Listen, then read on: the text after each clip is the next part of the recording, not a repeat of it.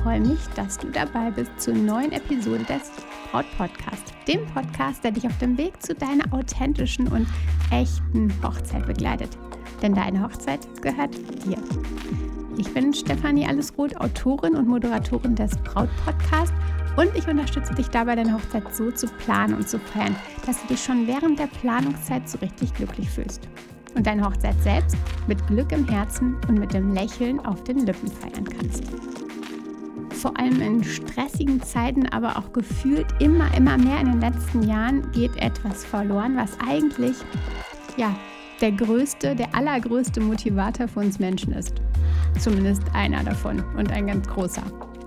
Etwas, was unserer Seele eigentlich total gut tut und etwas, was uns zu Höchstleistungen anstachelt.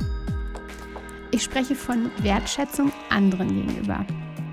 Die fällt aber, wie gesagt, vor allem in stressigen Zeiten, Zeiten von Corona, wo wir eben richtig viel im Kopf haben, vielleicht Sorgen, aber auch in Zeiten der Hochzeitsplanung, wo ebenso viel in deinen Gedanken rum umherspukt, umherschwirrt, vielleicht schneller verloren als sonst.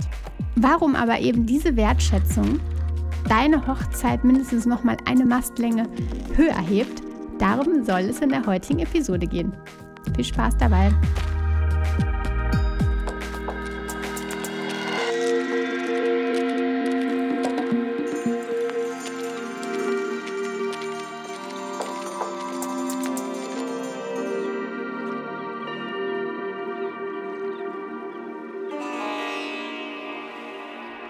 Neulich hatte sich ein Handwerker angekündigt. Er wollte alle Türen neu einstellen.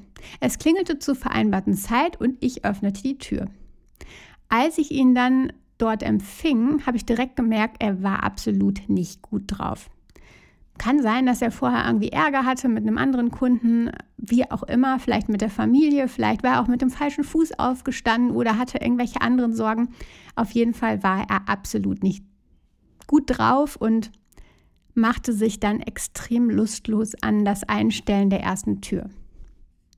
Bei mir hat er aber einen super Tag erwischt.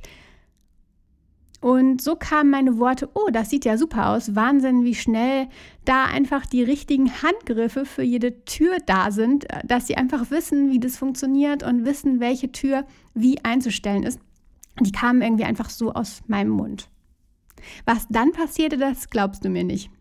Der gerade noch absolut richtig grummelige Mann lächelte mich an und fing direkt an zu quatschen, während er plötzlich total motiviert seine Arbeit weitermachte.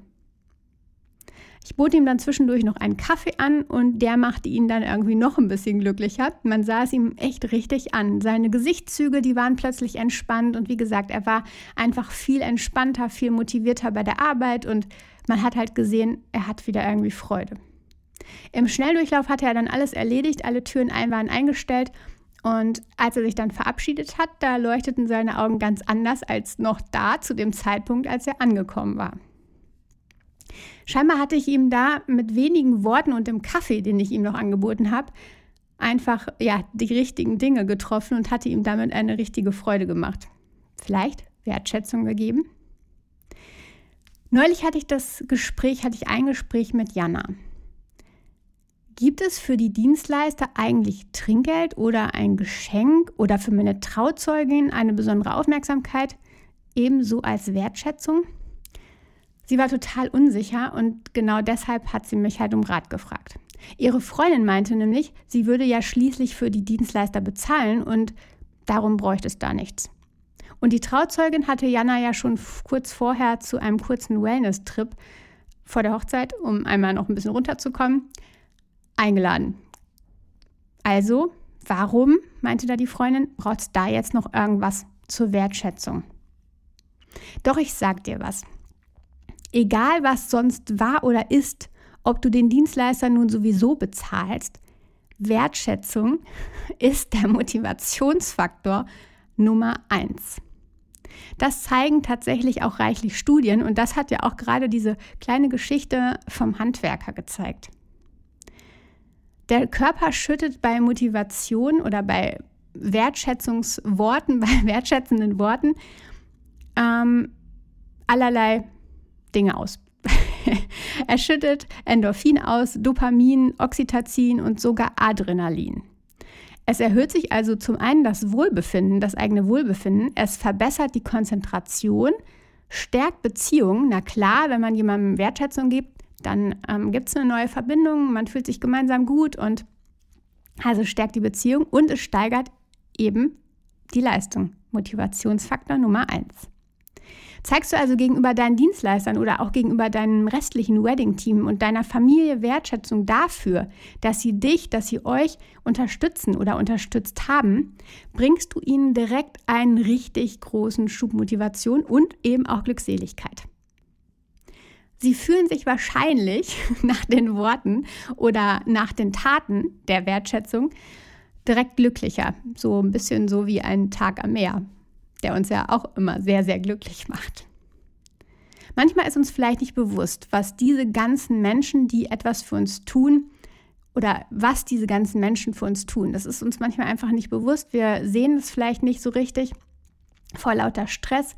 Wir sehen nicht, was die Traurednerin alles im Hintergrund tut, zusätzlich zu ihrem eigentlichen Job oder die Fotografin, die sich nochmal zusätzlich Zeit für eure Fragen nimmt, die Location extra nochmal anschaut. Ja, vielleicht ist das der Job, aber Wertschätzung wünschst du dir doch selbst auch mal von deinem Chef, auch wenn er dich eben bezahlt. Denn du weißt es selbst, wenn du gelobt wirst, ist deine Motivation direkt so stark wie Windstärke 10. Aber wie kannst du deine Wertschätzung denn nun zeigen? Mit Trinkgeld, mit Geschenken? Macht das überhaupt Sinn?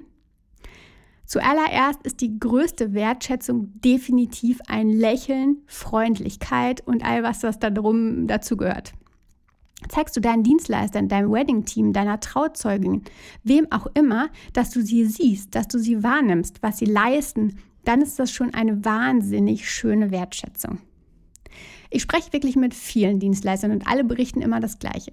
Es gibt Hochzeiten, da ist man nur eine Person, die eine Arbeit macht, die seine Arbeit macht und auch so, man wird dann auch so behandelt. Also die Person ist dann tatsächlich nur Dienstleister. Und es gibt die Hochzeiten, bei denen Opa Heinrich einem mit dem Satz, Sie machen das richtig gut, auf die Schulter klopft, wo man dazugehört, wo man an jeder Stelle ein Lächeln bekommt, wo man irgendwie Wertschätzung spürt.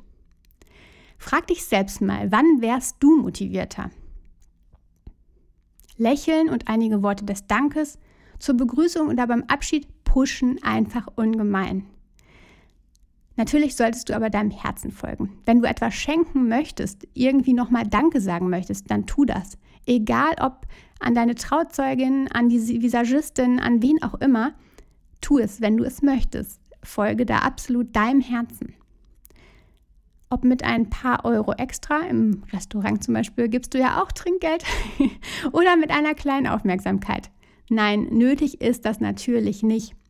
Aber wenn du liebst, etwas zu schenken, warum folgst du denn dem nicht? Warum denn nicht? Aber wie gesagt, folge da absolut deinem Herzen. So ein Lächeln, Wertschätzung am Tag, das ist schon wahnsinnig toll. Aber natürlich solltest du an der Stelle deine Wertschätzung richtig ehrlich meinen und Sie sollte gerechtfertigt sein. Unehrliche Worte und Gesten, kennst du selbst, helfen absolut niemandem, denn Wertschätzung wird erst dann authentisch, wenn sie ehrlich ist und wir Menschen, wir merken das absolut schnell, wenn eben die Worte nicht ehrlich gemeint sind. Da haben wir den siebten Sinn dafür.